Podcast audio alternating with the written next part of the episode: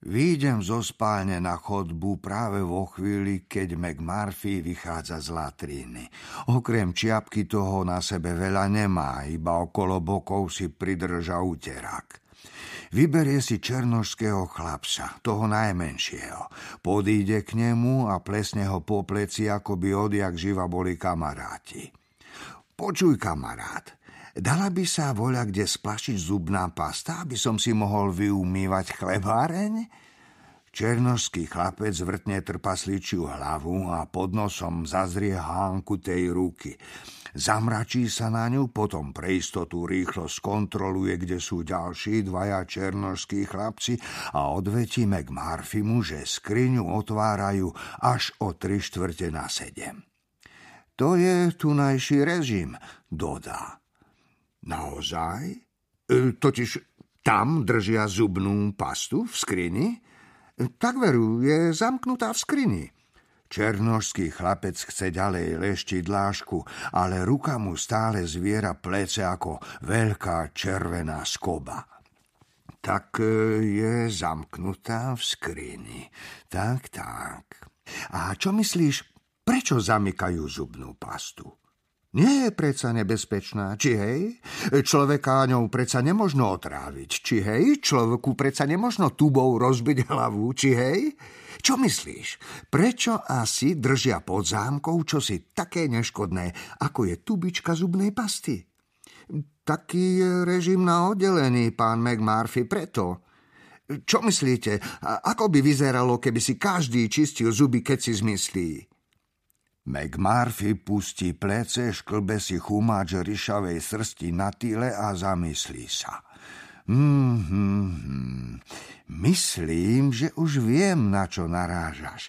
Režim oddelenia je pre tých, čo si nemôžu po každom jedle vyčistiť zuby. Pane Bože, Vary, to nechápete? Áno, teraz to už chápem. Ty tvrdíš, že ľudia by si čistili zuby kedy by sa im zachcelo. Veru tak, preto aj, bože môj, vieš si to predstaviť? Zuby by sa čistili o pol siedmej, o štvrt na sedem, ba kto vie, možno aj o šiestej. Hm, hej, hej, chápem ťa. Stojím pri stene, McMurphy na mňa žmurkne ponad černožského chlapca. Musím už poumývať tú dlášku McMurphy. Ó, nechcel som ťa zdržiavať od práce. Keď sa černožský chlapec zohne a pustí sa do práce, McMurphy čúvne, ale potom podíde dopredu, nakloní sa nad plechovicu, čo stojí vedľa černožského chlapca a nakúkne do nej. Nože pozri, čo to tu máme?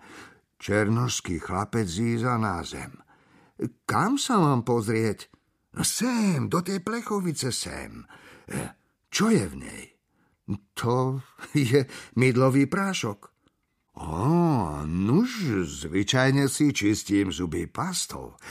Ale McMurphy pichne kevku na zuby do prášku, pozvrtajú, vyťahne a odklepejú o okraj plechovice.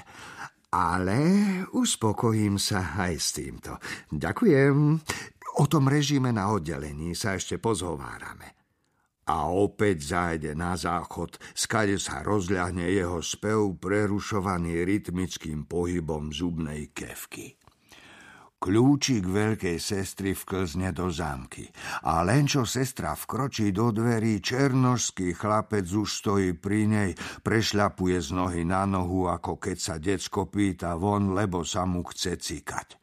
Som dosť blízko a preto začujem, že niekoľko ráz padne McMurphyho meno. Viem teda, že chlapec rozpráva, ako si McMurphy čistil zuby a celkom je zabudol oznámiť, že v noci umrela stará padávka. Sestra tak zagáni na černožského chlapca, že sa prestane mrviť. Potom pozrie do chodby, kde spoza dverí latríny buráca Meg Murphyho spev ešte hlasnejšie než dosia. Sestra má pery pootvorené, úsme vysunutý ako mriežka na chladiči. Keď prejde popri mne, zavoniam horúci olej a magnetoelektrickú iskru a po každom kroku, ktorý zaduní na dláške, sa o číslo zväčší. Vzdúva sa a odfúkuje, zválcuje všetko, čo jej príde do cesty. A práve keď sa tak valí, nevýslovne ozrutná a nasrodená, rovno pred ňu výjde z latríny Meg Murphy – Uterák si pridrža okolo bokov a na mieste ju zarazí. Veľká sestra sa scvrkne.